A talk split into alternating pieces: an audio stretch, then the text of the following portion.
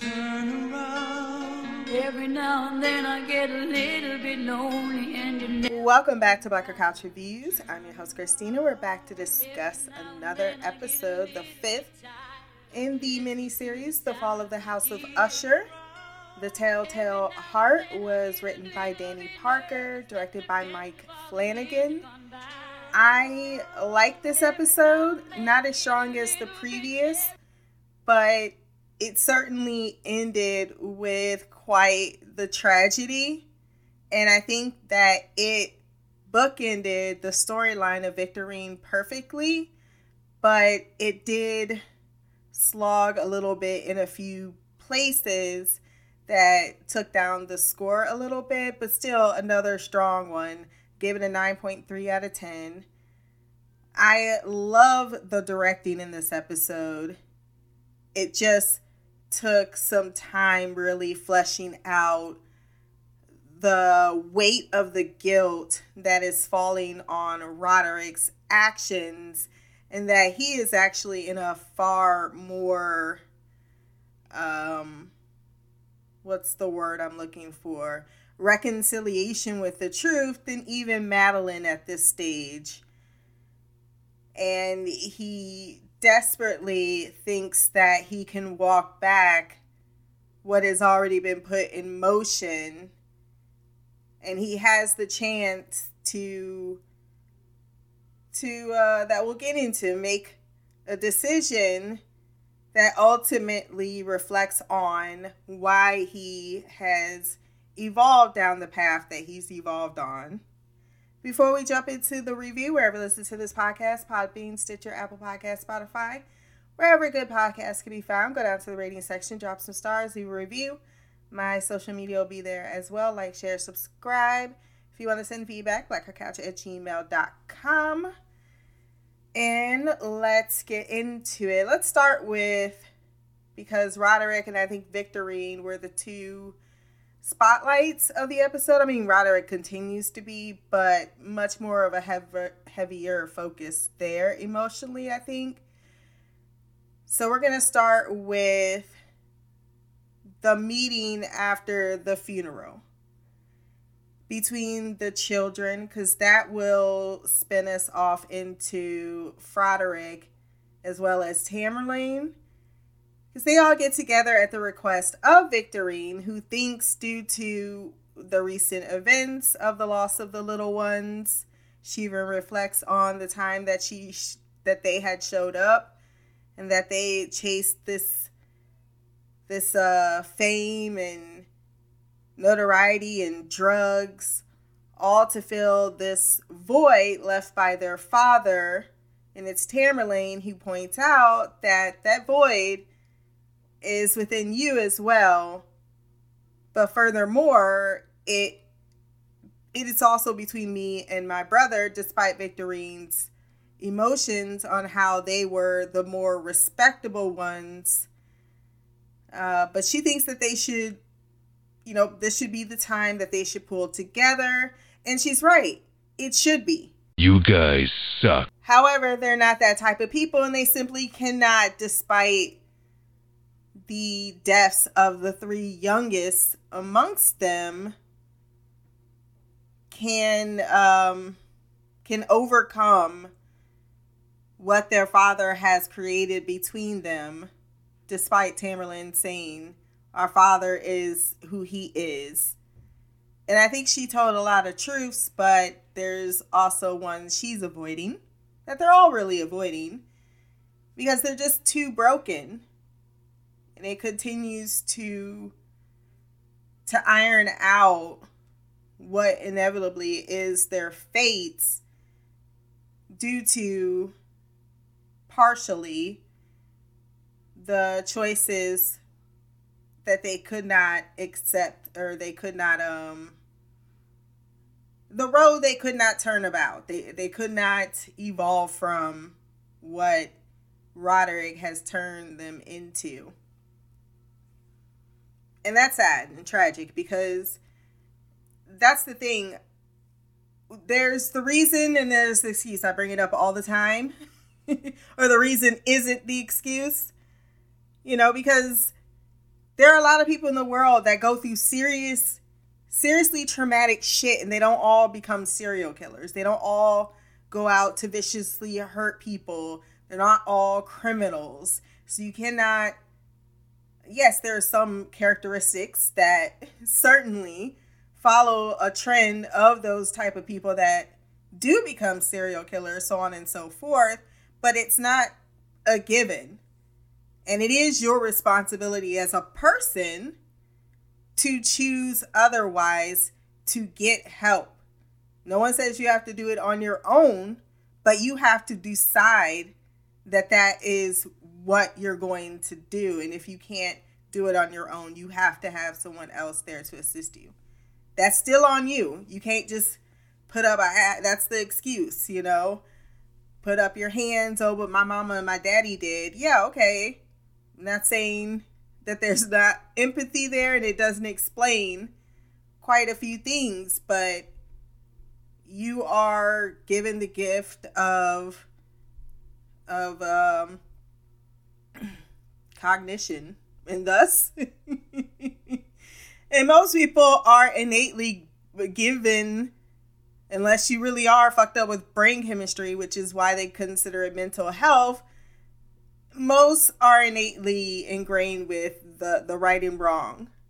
And despite what the newsreels would love you to believe the world isn't full of murderers. Actually there are less people in prison for murder than they are for theft so it's not like we are in a world of psychopaths that all end up doing things like the crimes in which uh, harm other people. Sometimes they just run for president.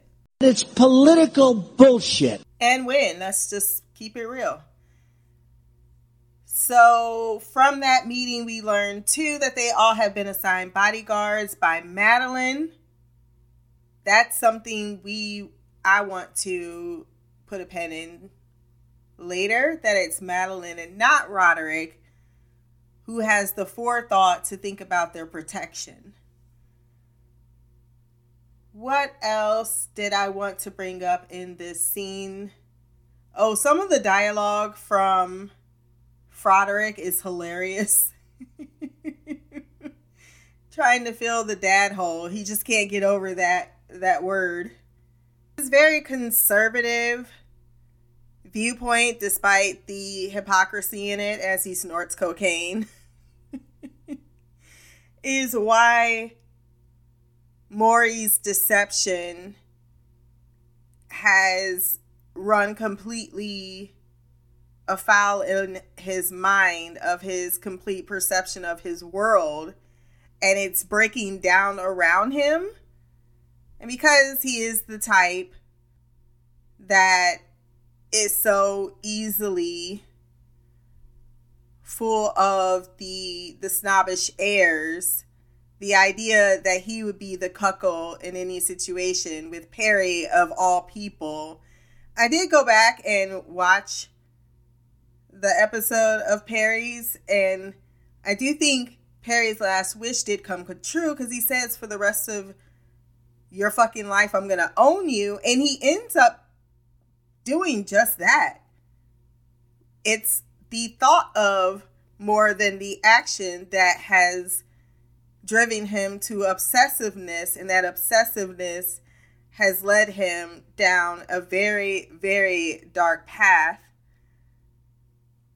But neither he or, even though he's the first to say she's right, we should be the ones that decide to put put our beefs aside to to support each other because as Victorine says, the only threat to the ushers are the ushers. They simply they simply cannot come to terms with the bickering differences that is the chip on their shoulder from said dad hole he did also say um, because uh, Tamerlane said, I'm not going to let that guy inside my house or something to the effect. And he's like, all right, the hookers. that just made me laugh. And this conversation devolves very quickly. Victorine talking about how her mother was a single mom, she was a nurse, how she could have had really a different trajectory in life, fame versus versus helping people. The distinction, I think she lives in very much a cognitive dissonance because let's be real, single black women who get into the nursing field have a very high success rate of raising their particularly female offspring. Having the last name Usher actually really was a catalyst to any life alternate alternative life she could have had because it was bound to the the what's the word? The stain as it were that and the curse that comes with the line. Wow and just to be born into that that's pretty crazy to think about. But then you also have Tamerlane and I want to call her Tammy. Tammy and Froderick both being like, yeah, well, while certainly it would seem as if we're the golden children because he married our mother, Annabelle.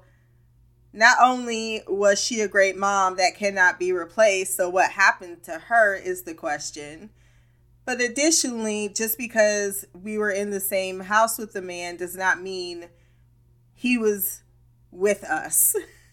So he was very much an absentee father.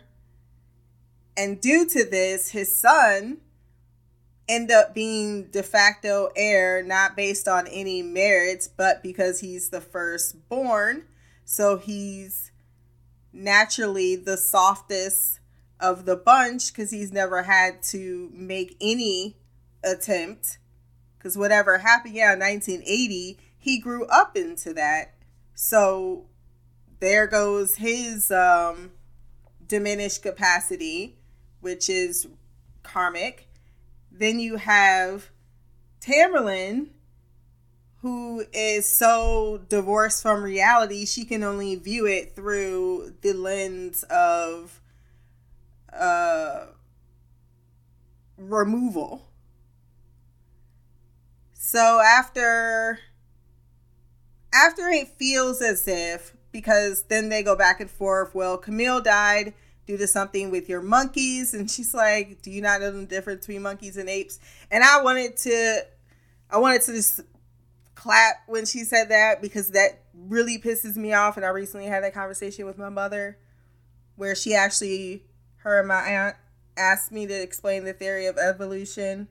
Like they really was gonna listen to it without that skeptical look and laughing at me. And then the first thing my mom says all the time, Oh, okay, tell me how we came from monkeys. And I'm like, No one fucking ever said that. And you just keep repeating it because honestly, that shows your fucking uneducation that you don't know the difference between a fucking monkey and an ape. Okay, you genuinely don't know. So, um, but no, I didn't say that because I am a kinder and more intelligent person. I'm not gonna just, you know, sit there and I even gave up. I didn't even get mad. That's how evolved I become. I kind of patted myself on the back. Didn't even get mad. I was like, it, this. It is what it fuck it is at this point. I, I'm, I'm not gonna take it personal. I already know my crowd. I already know my crowd back to what happens after this conversation. This is where we kind of split off, I think, from the funeral. We'll track back a little bit when we get to Roderick's bit. But from here, I think let's talk about Froderick first because he has been mulling over one thing with the increasing amount of dead bodies because one how he's always felt is those bastards split the estate. And now, as far as he's probably concerned in his mind, now there's less competition. And I am closer to being good enough.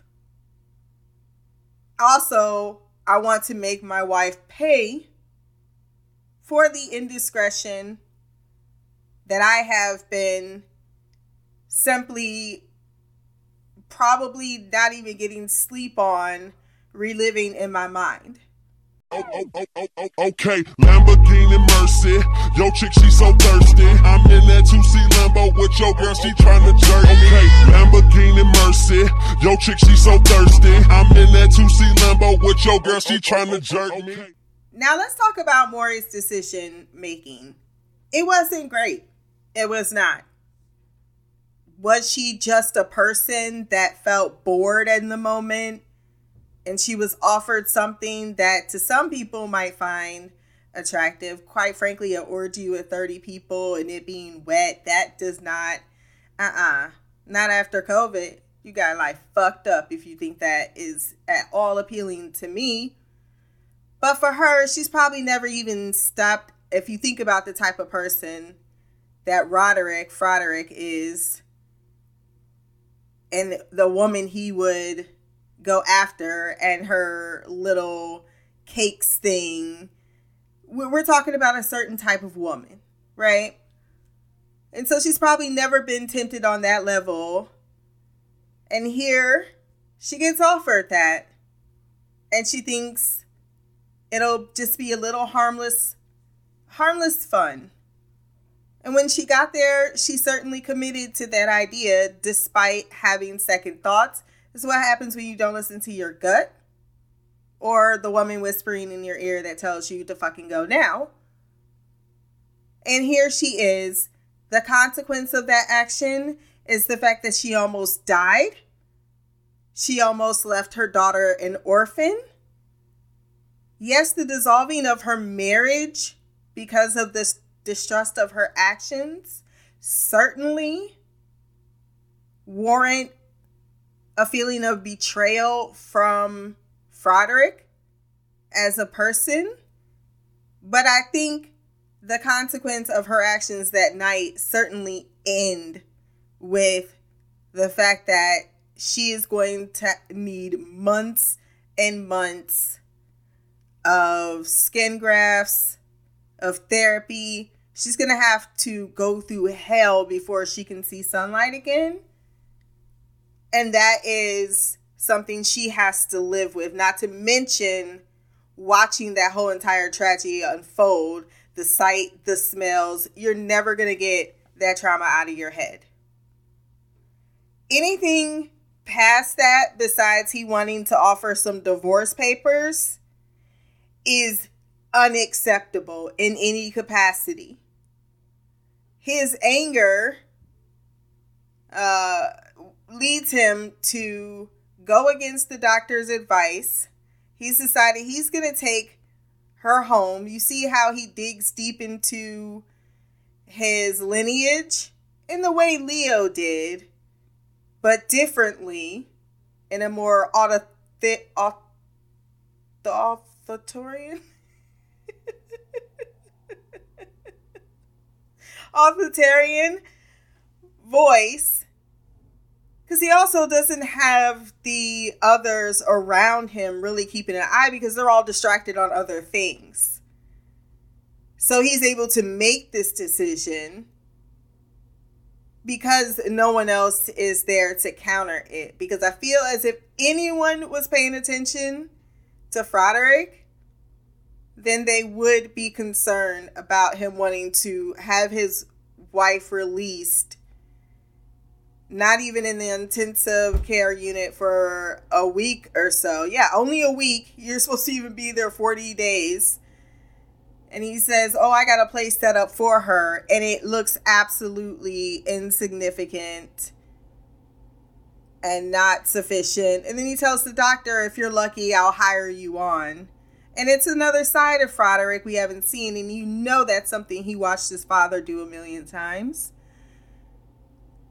Uh, and then he has the creepiest conversation ever with his daughter, poor Eleanor, who brings her mother a plant instead of another bouquet of flowers because, as she points out, it's more therapeutic to watch something grow than to watch something die. And I never even thought about that. And now will never bring anyone, not that I was in the habit of bringing people bouquets of flowers anyway, but that that makes for um some mind altering decisions when it comes to my when it comes to my gift giving when I go for nature. You just start giving people plants. So so from this, he has his daughter when she asks what to do with the press. He tells her to listen to him. She finds that rather gross. I'm not a puppet piece. I'm not a mouthpiece. I'm not just going to be told something. And you think he's going to have her sit on the bed and offer some great advice, but he tells her, look, you can't trust anybody. We can't even trust your mother. Look how she lied to us in our face. I'm upset. But he tells her, I had a bullet mailed to me with my name on it, and people are going to do this to you. Not now, because you're still young, but eventually. And the how to deal with the stress and trauma of that, because that is fucked up in itself. And people are like that. I have no doubt. Because there's nothing but an unempathetic. I mean, even when I try to get my friends sometimes to be like, uh, yeah, but maybe that I don't give a fuck. He's rich. He could he could have easily did this, this, that, and the other thing. Like, okay. we we we're in two different realities. And while yes, having resources to be able to access certain therapies that one can only imagine, it doesn't at all negate the idea the that their life is somehow easy due to that those resources that they have to do with things deal with things that you don't. Like no one's gonna come and and and um like they don't even leave me hate mail on my YouTube. Thank you. Please don't do that. Or my podcast. Because thank God I'm not even that popular enough. But if I ever were, you best believe people would do it for no other reason than you're popular. That's just trolls come out of the woodwork. I don't know what it is with those people. And the more popular you are, or the more they you feel they offended you, the more vicious and violent it becomes on a level that should put so many people in jail to be quite frank. we need to start convicting some of these motherfuckers if we can get the IP addresses because you cannot make certain. I know we got freedom of speech and all that, but some of it is just it's it's it's beyond. And now it's so easy for those people to find other accounts and or to renew other accounts and, and all that.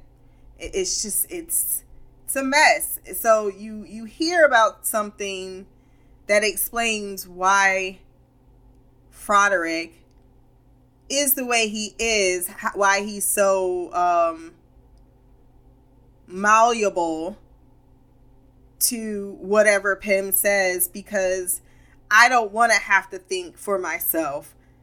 Because if I have to do, all those bad feelings are going to come with that, and I would rather live in the bubble that is created for me because that bubble is safe and I don't have to worry about anything except do my part. So he tries to pass that to his child, thinking that will assuage her fears. She apologizes, but she's also, you can see, conflicted about that and just really wanting her mom to come home. She was asking her all those questions, and he said she's not an eight ball. like, did you miss me? This, that, the other thing, because she could blink her eyes. So, yeah, that scene was cringe worthy in the fathering department. And we definitely get a good idea of what Froderick intends, as when she leaves, he says, We almost got her. What did he say? Let's talk about our girl Tamerlane. Tamerlane. Uh, there's not much that happens with her other than she and Bill break up over his concern about her health.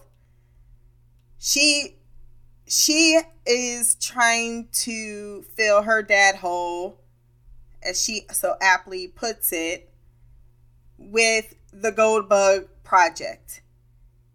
As things continue to to crumble around her, she becomes even more and more fixated, making decisions she doesn't remember, hearing voices that aren't there.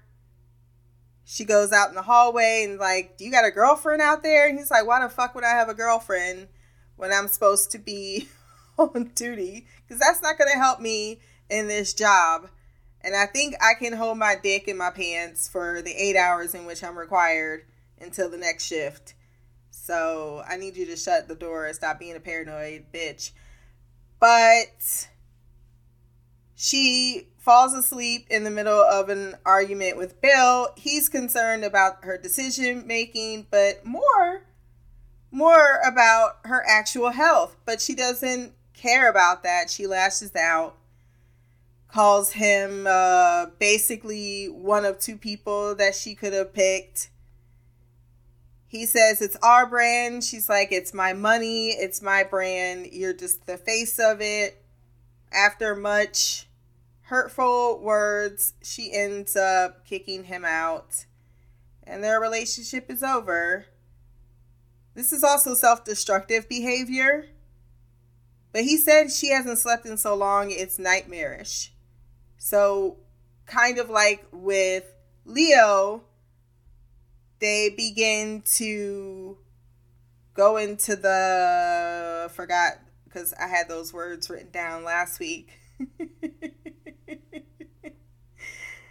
and so she she has uh, also concocted this idea that he's having sex with the hooker girl because she can't get it out of her head and she brings up several instances in which she was spying on him but it turns out that she was just seeing herself, but because she's so A, sleep deprived, uh, and B, has been living her life through a disconnection. She can't now, she's forever separated from her logic and her emotion.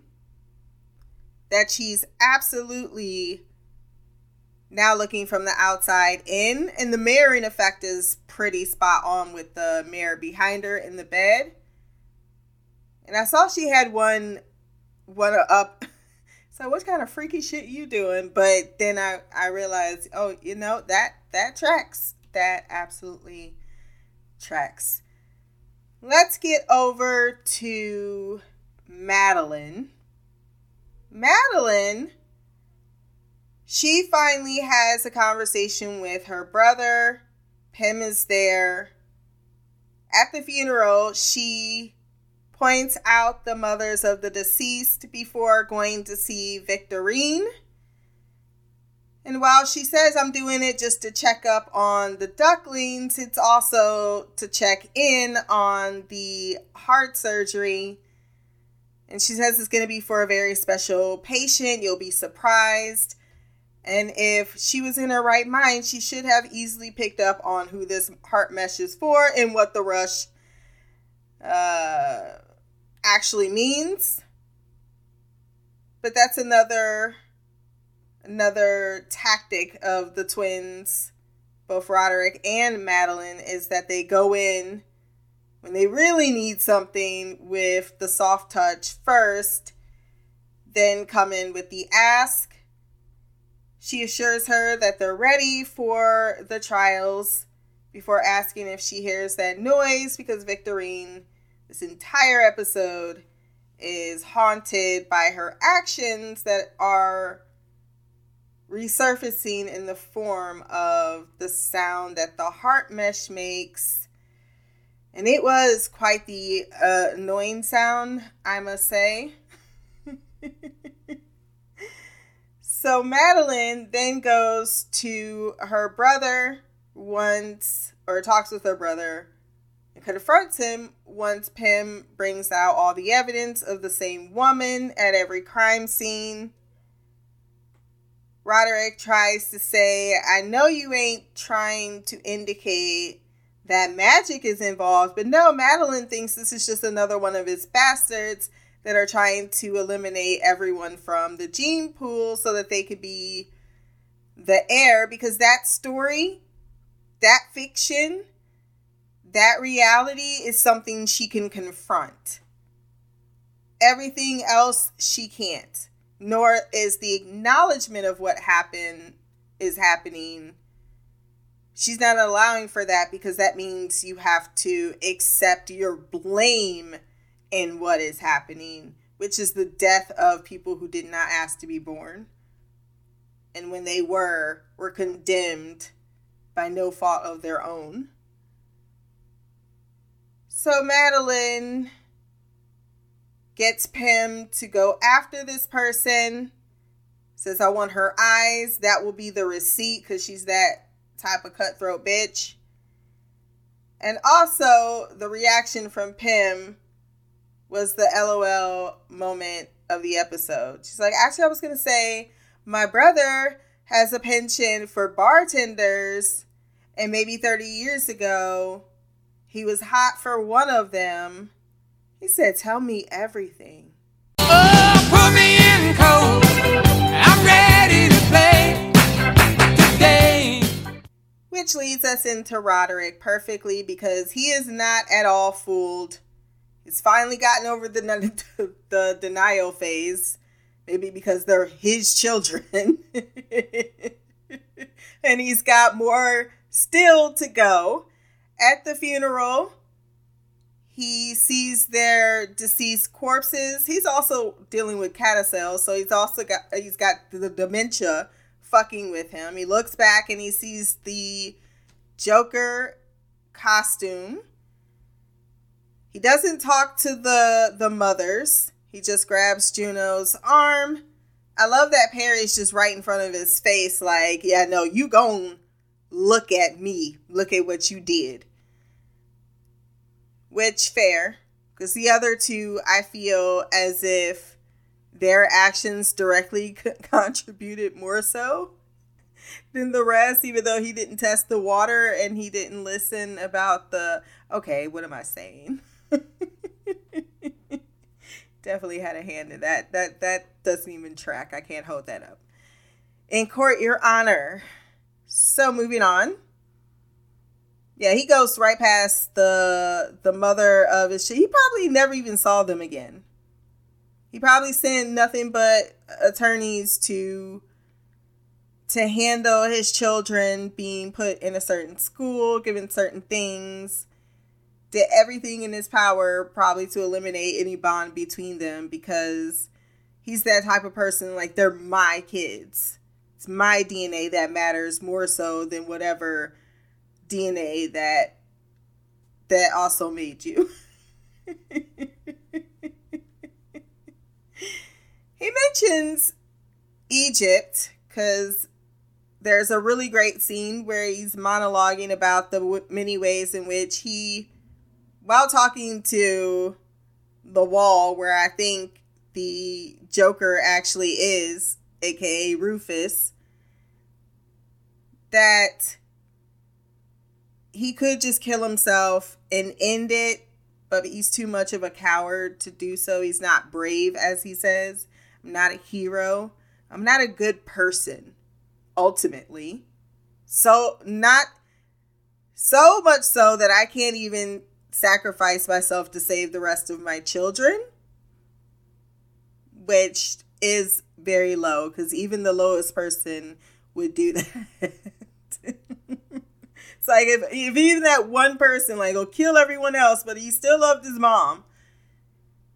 Uh, if they showed any type of inclination of love back to them. But no, no, he doesn't take the drug, that would be easy. What? What was the reason why he said he didn't take the drug? Oh, it would be damaging for the company.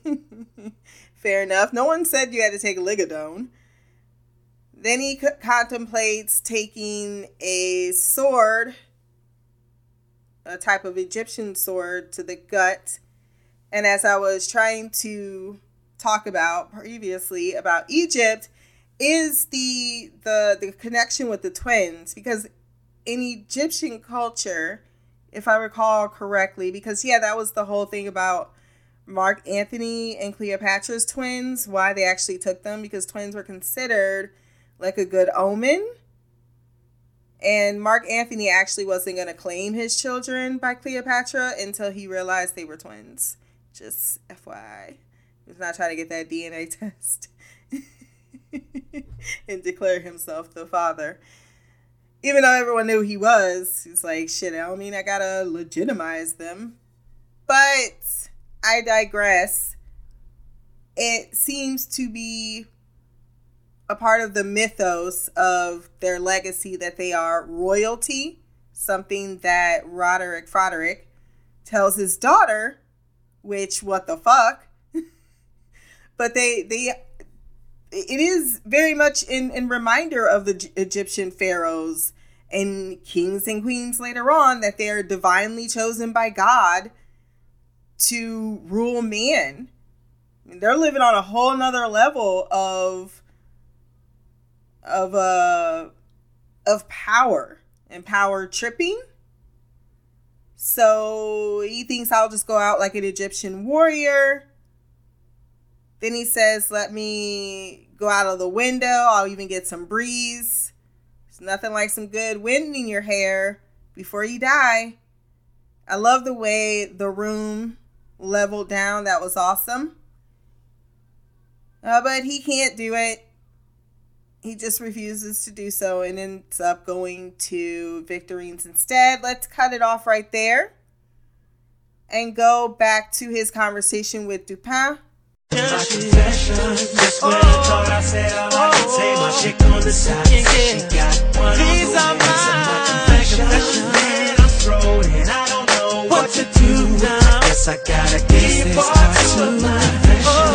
He wants to know what happened New Year's 1980 because he knows that he and Madeline did something.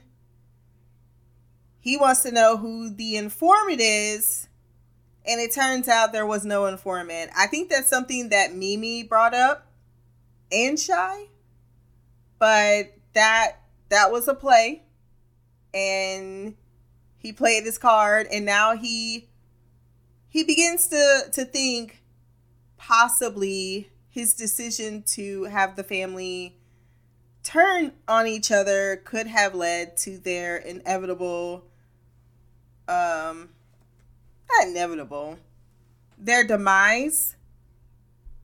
And there's a moment, and I like that this continues to happen, that every time Roderick thinks to posture into the Rufus version of himself by even allowing Dupin to think that and go, oh yeah, you know, you got off your your pedestal, you think you're so holier than thou, and yet here you told a falsehood.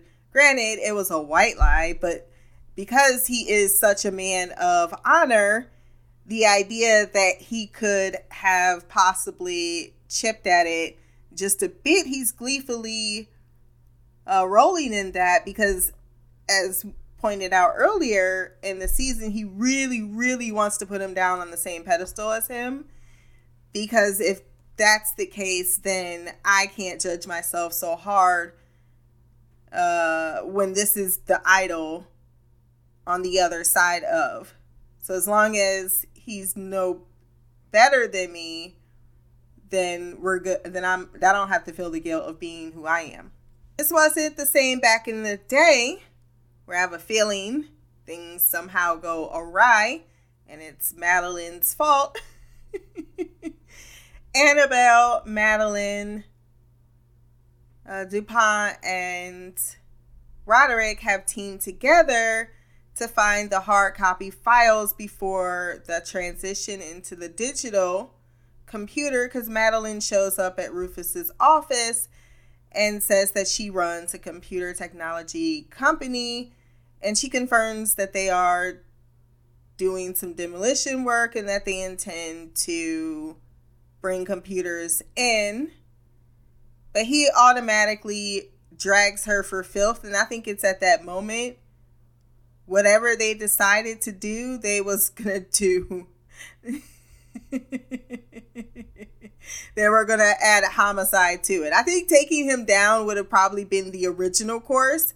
But then when he read her in that room and said, I know your mother, I know she sat out there, I know she was a full service secretary. Oh no. In that moment, Madeline knew. I'm going to murder you. I'm going to come into your house one night while you're asleep. I'm going to cut your throat. This isn't a joke. You're going to die. Walking away, though, Madeline says, or not walking away, once she's in the kitchen, she writes him off like, oh, I wanted to see what kind of man he is, but he's not smart. Annabelle says a really valid point, valid line is that you don't have to be smart to be dangerous. I'm not scared of rattlesnakes because they're so smart. But you got Dupin over there being like, well, he does underestimate both of you, and that's something that we can work with because underestimation is a failure of the imagination on his part that they would think to cross both of them. What was the line he gave her to? What's the thing first? It's like she you can ask me anything. What do you like for breakfast in the morning? What do you like to eat for breakfast? I'm disrespectful as the fuck. Let's be real, women. In a different scenario, in a different script, that would be considered sexy to some. And that is the the white feminist shit that be pissing me off.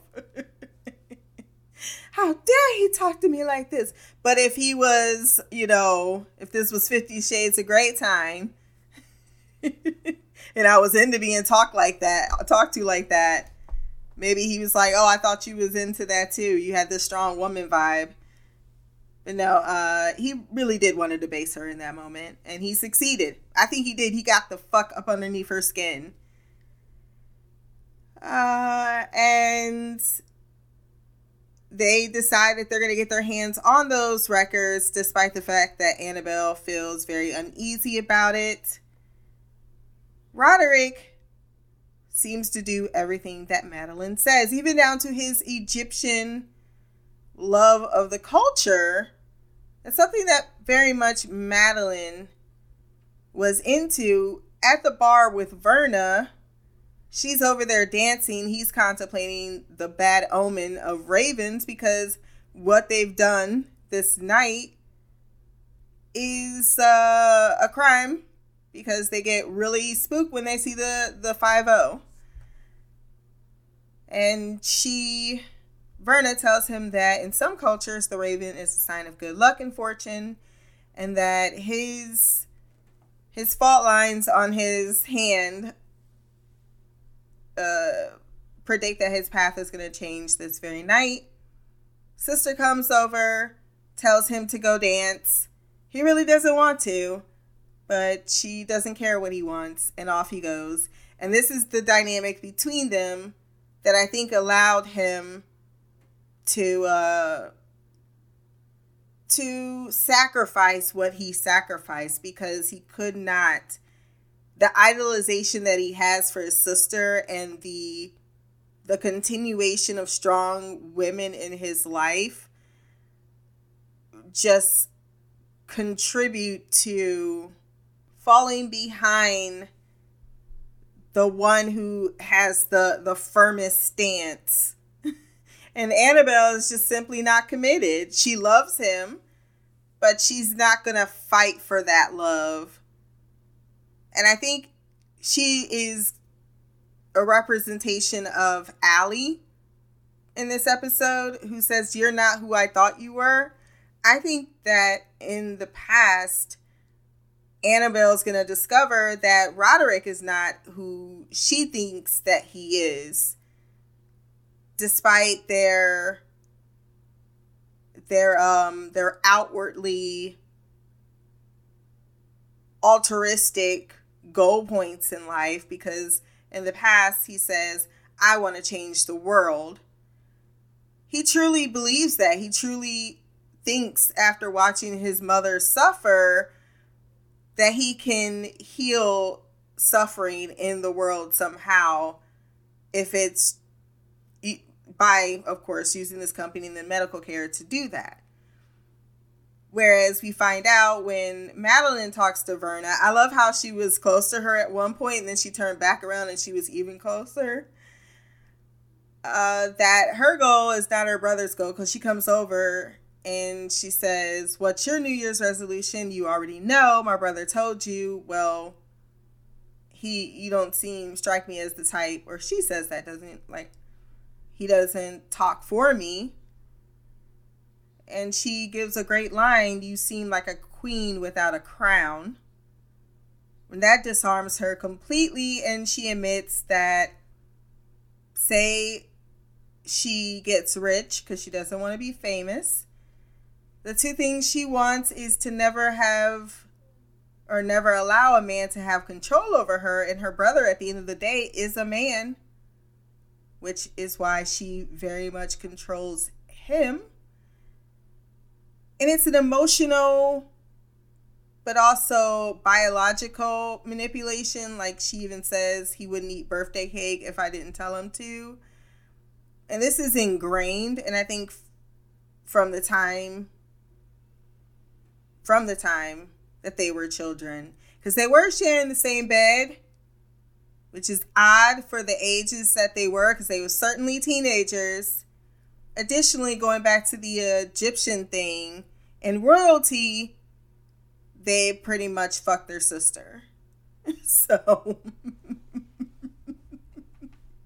take what you will with that, but I think that they're definitely playing with that concept between brother and sister.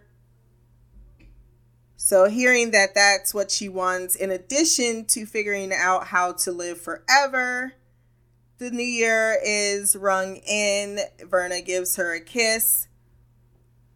And then we have Roderick going to Victorine's house, which leads us to discuss the last bit. Let me make sure I'm glancing at a few lines I wrote down because I didn't write too many notes.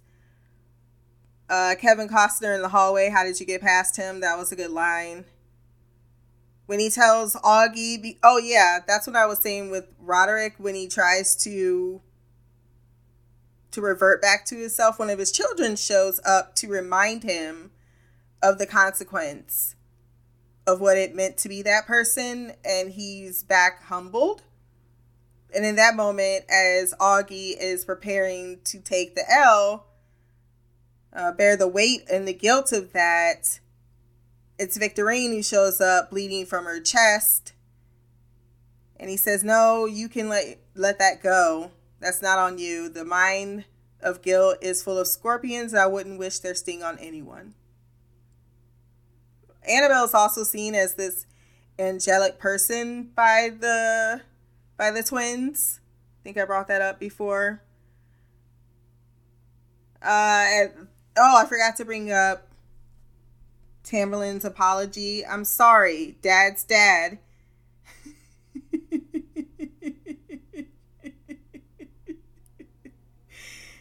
jumped off our mother into a sea of strange pussy was a great line. Do you think the bounty's still on the table? Not with all the dead people and stuff. Lady had to tell you that Tamerlane is a shame because we're not talking about the smartest person in the room. And even he knew. So, Victorine, it starts with her. She gets effectively rejected or allows herself to feel rejected by the other two remaining family members that she's been jealous of because he didn't marry her mom. And Juno really doesn't count as far as everyone's concerned, particularly Tamerlane. And she thinks about the struggles that she had to go through, uh, her mom had to go through, really and how she probably is overcompensating for that, wanting to honor her, but also being caught up in the competition of earning her father's uh, not trust, but the most successful of her children that could do something that fits within the goal that he had all that long time ago, which is to change the world. And a heart mesh to help people in the future truly does sound like something that would, in fact, help the world and for the greater good. So, yeah, he has a lot more pressure on her and threatens the you know with the other fa- or pits the other family members against her when he needs her to perform under his direction which is what Madeline does as well. And so she says she's going over the top which is that whole conversation convinces her to do so. She goes to Allie. Allie finds out about the surgery. She's not happy. Then she finds out that she's been forging her signature on documents that would put her in prison. And she's not okay with that. No one would be. She is unable to emotionally ma- manipulate her, like, you know, like your dad does. Then she just throws it out there. Don't be fucking naive. Uh, no, actually, she says, don't be a fucking child. If he says he wants the trial, he's going to get the trial. Where did you think that $200 million just fell in your lap for? Yet you don't know that your dad needs the heart mesh?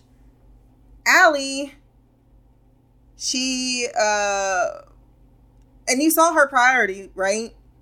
Like, what do you mean we're done? Do you mean us?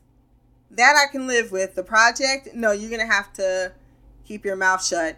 She brings up the NDA, and I will say, Allie, this reminded me of the, of the scene in Barry between Hank and Cristobal.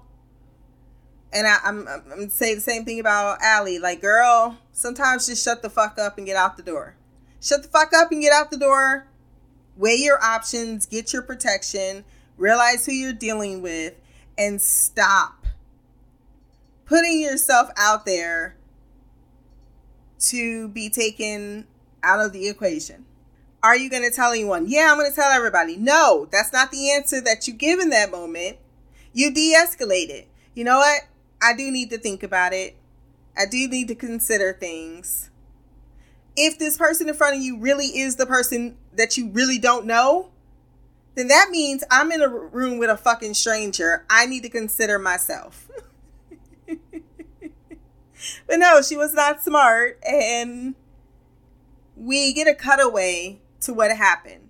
The entire episode, Victorine's calling her, leaving her messages, going from groveling to simply making the demands like, I love you, but do I really love you? I think she did love her. But because you have that cognitive dissonance between who she could have been and what she wants to be versus what she has been molded to become, shows very well in that scene when she calls her by saying, I love, nope, whatever you fucking want, just name it. Then she is continuously drawn, drawn, gone crazy over the mess sound. Dad shows up. She's listening to music, all uh, hazzled and frazzled, especially after she ripped her office apart. Verna did visit her and I'm not sure about Verna's read. I will say I'm having the hardest time. Like I feel like I'm doing more of an analytical idea of what I think Victorine is doing that doesn't line up with what Verna says that's been shown in the show, which is she goes like animals know when to stay away from certain types of people because they're just you know, they're predators. I just didn't, I never got that inclination from Victorine in the show. I always got, because he even had that scene of where no one's looking, no one's around, that she does feel things. She's only probably the second character we've even seen cry over the events that has been happening. So I feel as if getting even more of what her backstory was and then the age gap between the others, I can certainly see it fits to me better that she is someone that was absolutely split from one path, ended up on another, and then tried to make both work. And it was never going to work. And she was disillusioning herself um, and trying to play two different parts. And neither were absolutely authentic. If that made any sense. I don't feel like it made a whole bunch. Nice touch with Total Eclipse of the Heart um, as they're having their breakup. That was rough, rough uh, having her death rattle because she's talking to her dad and then she starts to recall what happened when she sees Allie in the background. She ended up throwing, I don't know, was a paperweight. I have no idea. It doesn't matter. It was hard enough to cause brain damage and a lot of hemorrhaging all over the floor. The one dude knocked on the door and he's like, she's like, fuck off. A woman's eating another woman out. I was like, no, not not when she's death rattling. That's a whole nother that you could even come up with that as the excuse. Come on, man. Sidebar, I loved her fashion this entire season. She had a very masculine look with very feminine uh, jewelry. But yeah, I loved her. Oh, I remember now. Then she goes into the room because dad's like, What's that smell? and they both can hear it because, yeah, there's Allie. And she had tried to bring her back to life by using the heart mesh.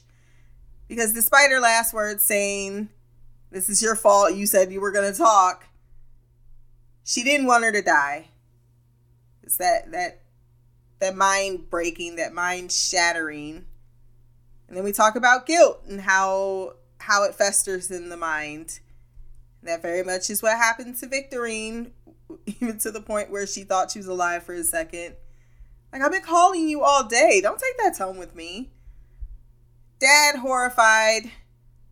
It's like, I, I think she's dead, babe. I think she's dead. His first words were, You're fully funded.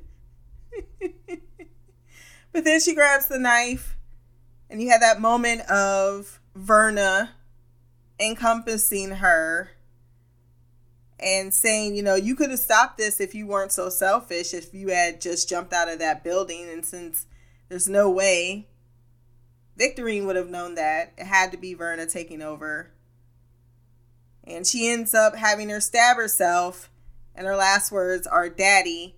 Not dad, but dad. It's, it's like there's something about the Y, the extra D and Y at M and Y, that is very reminiscent of a- an infant. So that to be the last words as he watches his daughter kill herself. Yeah, I don't think Roderick's gonna be like he's he's not great, but because he's also got the dementia fucking around with him. But now I think this is going to totally. I think he's not gonna to slow roll what exactly hap- is happening. Like, I, I, this is my come ups, and it's come up in sin. is he still going to try to fight it? I think so. Just because to give up, I don't think it's part of who they are. And he had that moment of, could I do this? It's just going to fall further into the, the insanity part of it all.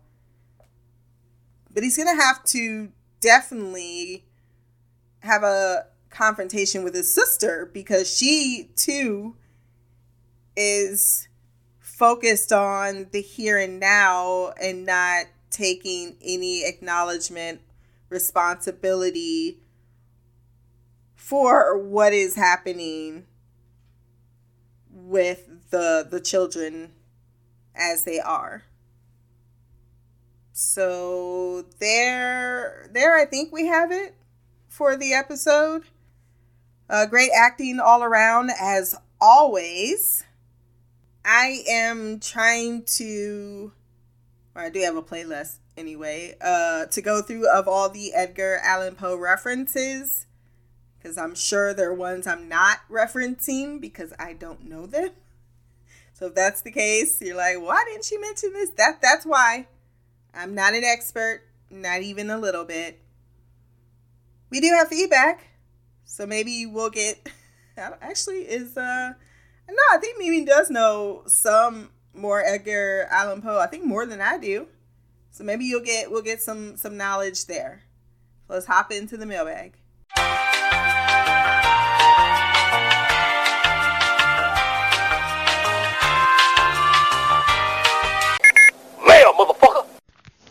What up, Stina? This is Mimi. This is feedback for the Fall of the House of Usher, episode 5. Um, this episode was really, really good. I really enjoyed it. It had a turn that I kind of wasn't expecting. Um, the thing I loved the most about it is when um, uh, Victorine threw that little statue or whatever at her um, girlfriend doctor. I was like, oh my God, is she going to hit her? And then, you know, nothing came from it. So I completely forgot that that was my train of thought that she hit her girlfriend with a that little statue because I was like, oh my gosh, she's gonna hit her in the head and she's gonna bleed out. And it's like that's not like that's not what the storyline showed. Like it didn't happen. Like they just kept, you know, going through the motions and then you know, we would hear that little weird noise and we're trying to figure out where it's coming from. Like, oh, she's losing her mind. And it turns out her mind was lost from straight jump. Like it was, that's what I like about this. It's like nothing is, is expected the way that you think. Like things keep happening and you think you know what's happening and what's following and you really don't. Um, with the case with Victorine, she, you know, was trying to go to actual human trials. She found that woman that we know is the the sorceress behind all of these shenanigans.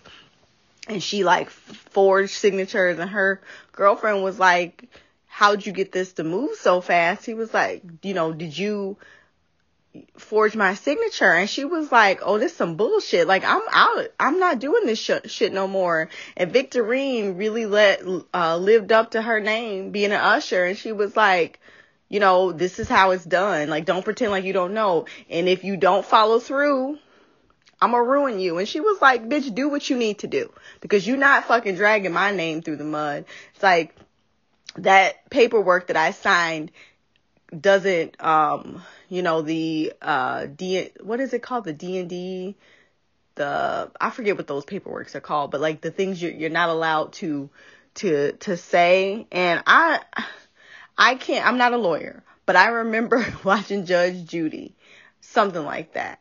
And I think it was actually Judge Mathis. And this it was about this lady who um had a contract. She she let her like she had like three kids, four kids, something like that.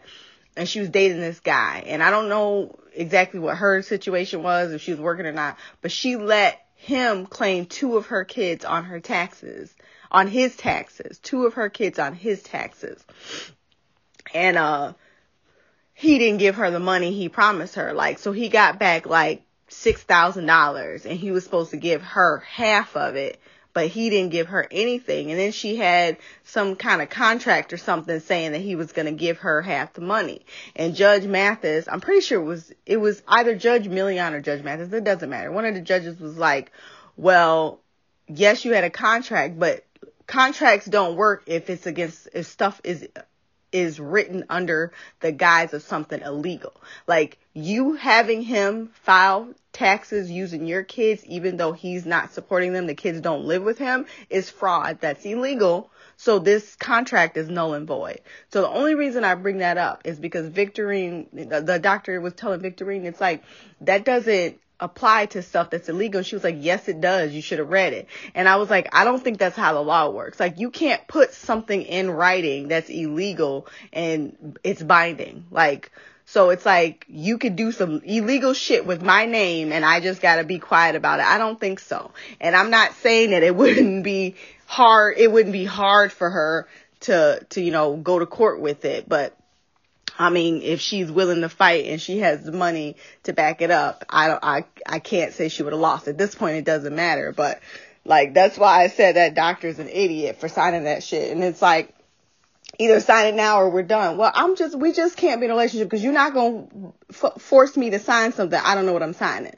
And ain't no relationship worth that. And that's the lesson she should have learned at that dinner. Like anybody who puts a contract in front of you that's thick as fuck, and it's like you if you want to date my my daughter, you got to sign this.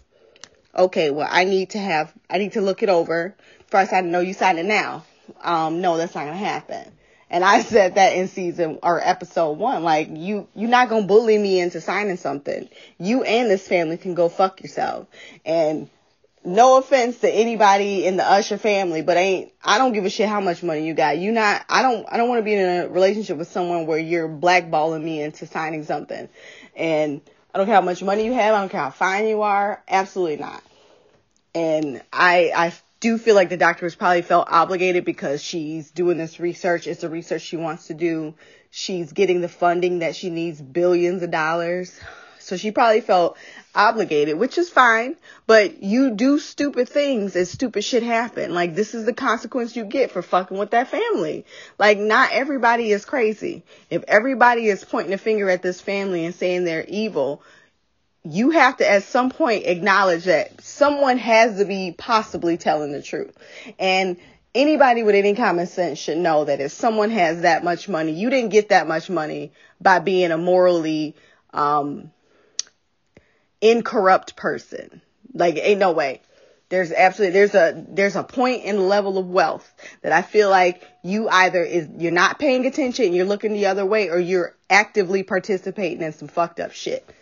Um, you didn't get that much money being a good person.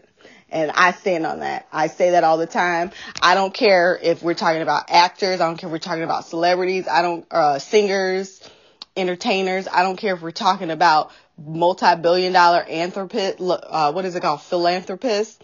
No, you didn't make that million, that billion dollars being a good person.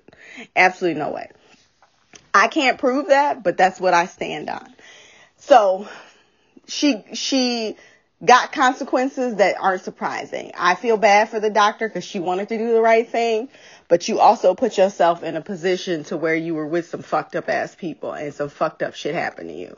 Um, and I'm sure, um, well, you know, Victorine's dad is like telling, um, everybody, like he's telling the truth.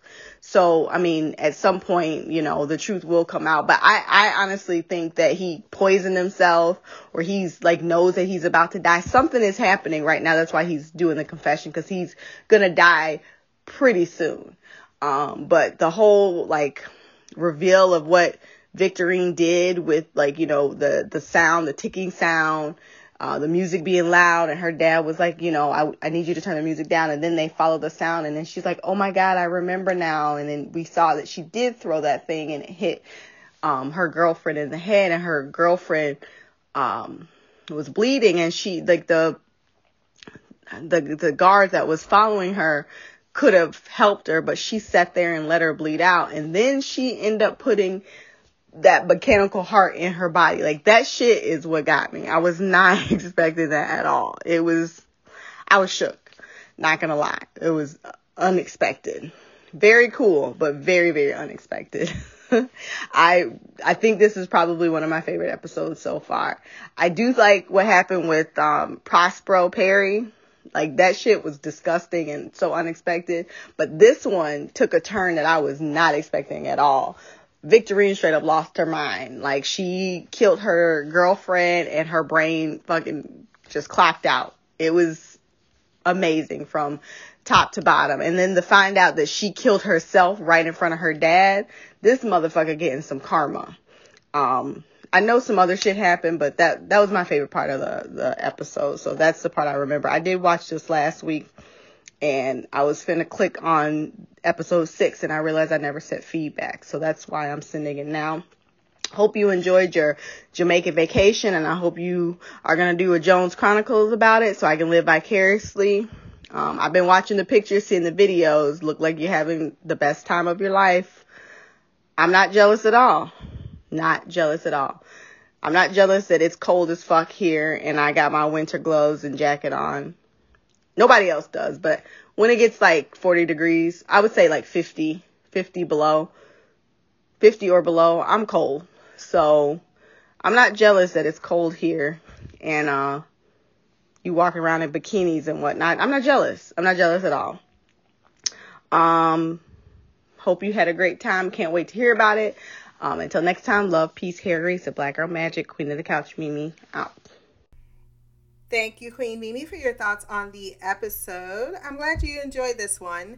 That was the big twist of, like, when I saw the do the cutaway, I didn't know she. I was like, nah, she did. She, she, she, she, she absolutely struck her in the head with that object. That she was being haunted by the sound of the mesh that she tried to insert into her chest because she just went absolutely bonkers in the aftermath of her crime, which, you know, that's at least she has a conscious to break. Uh, yeah, I was like, oh, oh, oh my, oh my, oh my. Uh, yeah, I didn't see that coming whatsoever. Um, I will say uh, you didn't watch, you never watched Barry, but in that show, there's a similar crisis of conscience. It's not even so much. It's the same situation where it's like, why are we doing this right now? Why are we do like take a step back, understand that this person has money, power, likely got away with crimes because she just told you as much, and their lawyer is called the Pym Reaper in Victorine's mind, there is no other alternative. These this is what these people do. Despite herself trying to extricate herself from being considered part of the same the same rot from the tree, she is in fact aware of exactly what's going to happen to Allie. They're going to destroy Allie. And if Allie wants to go down with that, that's fine. But because she loved her, genuinely loved her, she tried to bargain for her not to go through with the actions. Like, okay, you don't want to be with me, that's fine. I can take that. But if you go up against the ushers, you're not going to win. And you're so right about that NDA. So many people don't know that, that the NDA does not cover illegal activity, but movies are always saying it because they know people don't read the law. and that's what I mean by sometimes entertainment. Like it is it, it's what it needs to be for the story it needs to create, but it is fiction. It's not based on real shit. They make it up. And so yeah, her pushing back with reality of I don't care how fucking thick she made that NDA does not cover illegal activity. What you did is criminal if I continue to do surgery on someone who hasn't been vetted. You haven't vetted the whole pro you get the fuck out of here. But the bigger threat, I think, in Victorine's mind is that no, they're you're gonna you're gonna, they're gonna destroy you, and there's not gonna be much of you left after that. And how do I get that not to be the ultimate conclusion? And now, when I say destroy, I mean Madeline threatened to eliminate th- her own gene pool for betrayal. What do you think is gonna all of a sudden Allie's gonna have an accident? Is what's gonna happen to Allie. Oh, we didn't talk about the postponement of the trial. I don't that's the one thing about Dupin. I was like, dude, just shut up. Shut up. The man lost three children in a week. There's no fucking DA in the world, no government in the world that's just gonna be like, oh yeah, let's keep pressing with all that the, the trial. I understand you're standing for the victims and you're trying to do the right thing, but you also sometimes be picking the right wrong moments to to to stand on your pedestal. And that is gonna conclude the episode. I don't think I have much to add other than I enjoyed hearing your feedback. And yes, I did enjoy my trip, and hopefully you listen to the Jones Chronicles so that you can lap up all of the jelly. If you want to send feedback, blackgirlcouch at gmail.com. Or you can leave a comment below, like, share, subscribe. Until the next time, peace, hair grease, and blacker magic.